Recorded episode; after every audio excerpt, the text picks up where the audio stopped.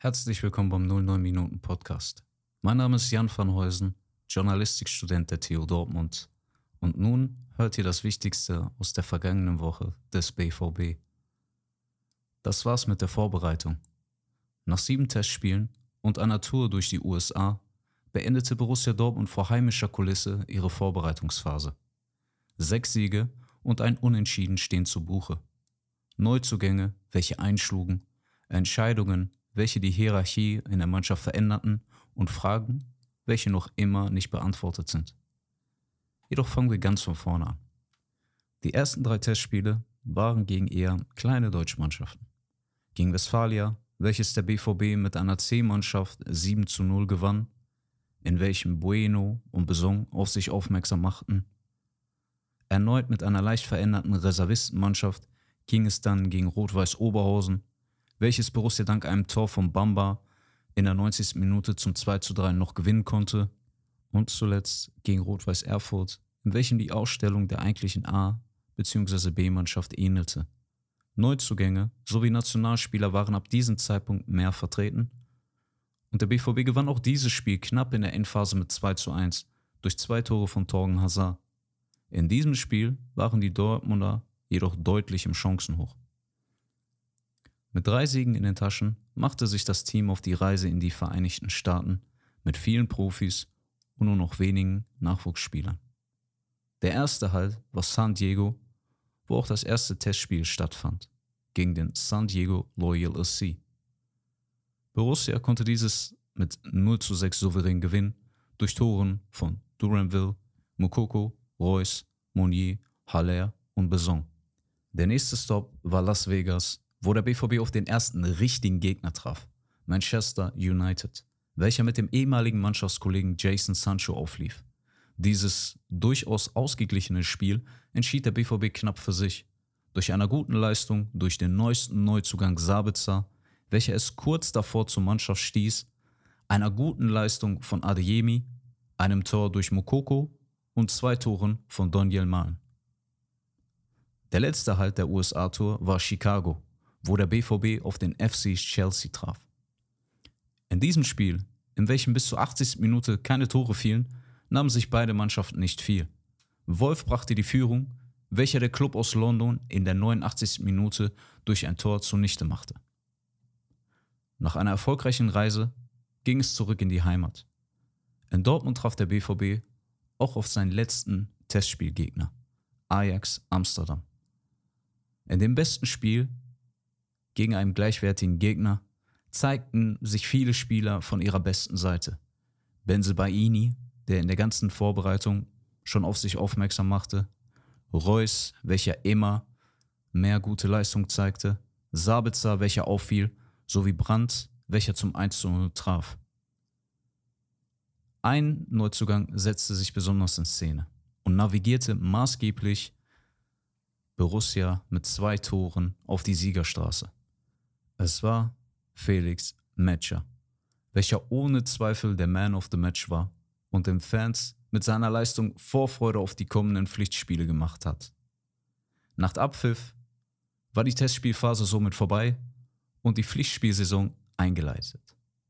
In dieser trifft als erstes der BVB am Samstag um 15.30 Uhr im DFB-Pokal auf den TSV Schott Mainz, welcher in der Regionalliga Südwest spielt. Gespielt wird jedoch in der Mewa Arena von Mainz 05.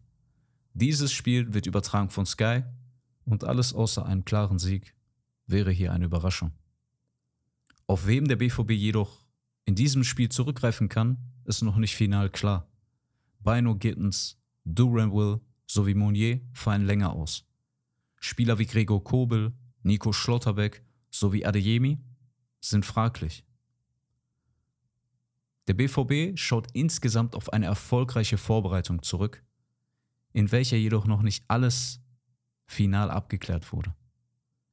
Kehl äußerte sich hierzu und teilte mit, dass die Planungen noch nicht abgeschlossen seien. Die Frage wird nur sein, wer wird noch kommen? Wer wird den Verein verlassen? Sieht die Vereinsführung die Mannschaft auf einem guten Wege oder wird noch einiges passieren? Wir können jedoch gespannt sein. Nur meine Meinung zur Vorbereitung. meiner Meinung war die Vorbereitung insgesamt gut. Sie war jetzt nicht überragend, sie war jetzt nicht sehr gut, aber sie war gut. Der BVB hat kein Spiel verloren, was natürlich schon mal positiv zu Buche steht.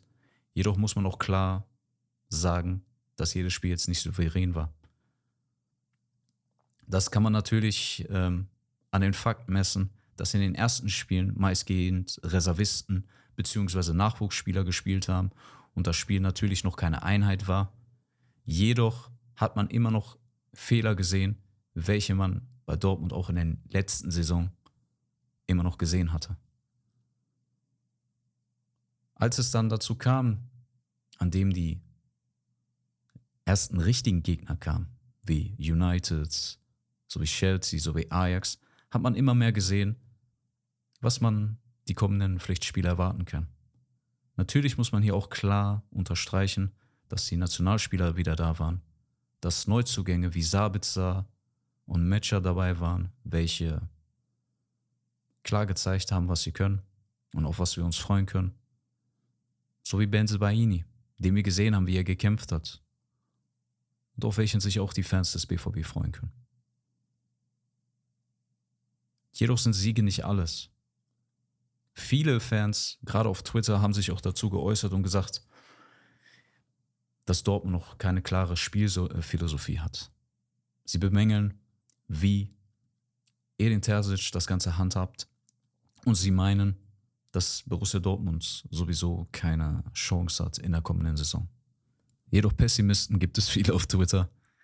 Und ich denke, dass final wir uns noch keine Meinung großartig bilden können. Warum? Weil die Mannschaft noch nicht fertig ist. Wer kommt noch? Wer geht? Zum Beispiel wissen wir, dass die Belgier mit Torgen Hazard und Thomas Monnier nicht mehr eine große Zukunft in Dortmund haben sollen.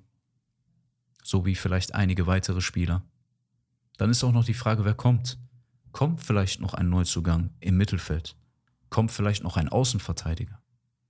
Wie Gertrude? Was passiert noch? Wir wissen es nicht.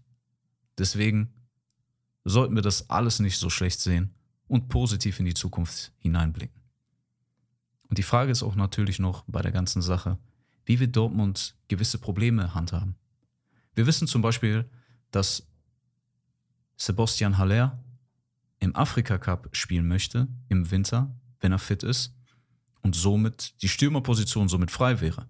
Dann haben wir nur Mokoko. Was heißt nur Mokoko? Das nicht. Aber wenn es nach der Führung des BVB geht, weil sie oftmals vergessen, dass Doniel Mahlen ein Mittelstürmer ist. Immer als Mittelstürmer gespielt hat in der Ehrendivisie, beziehungsweise die meisten Spiele. Deswegen mit hoher Wahrscheinlichkeit werden sie diesen dort wieder nicht einsetzen, obwohl da klar seine Stärke ist.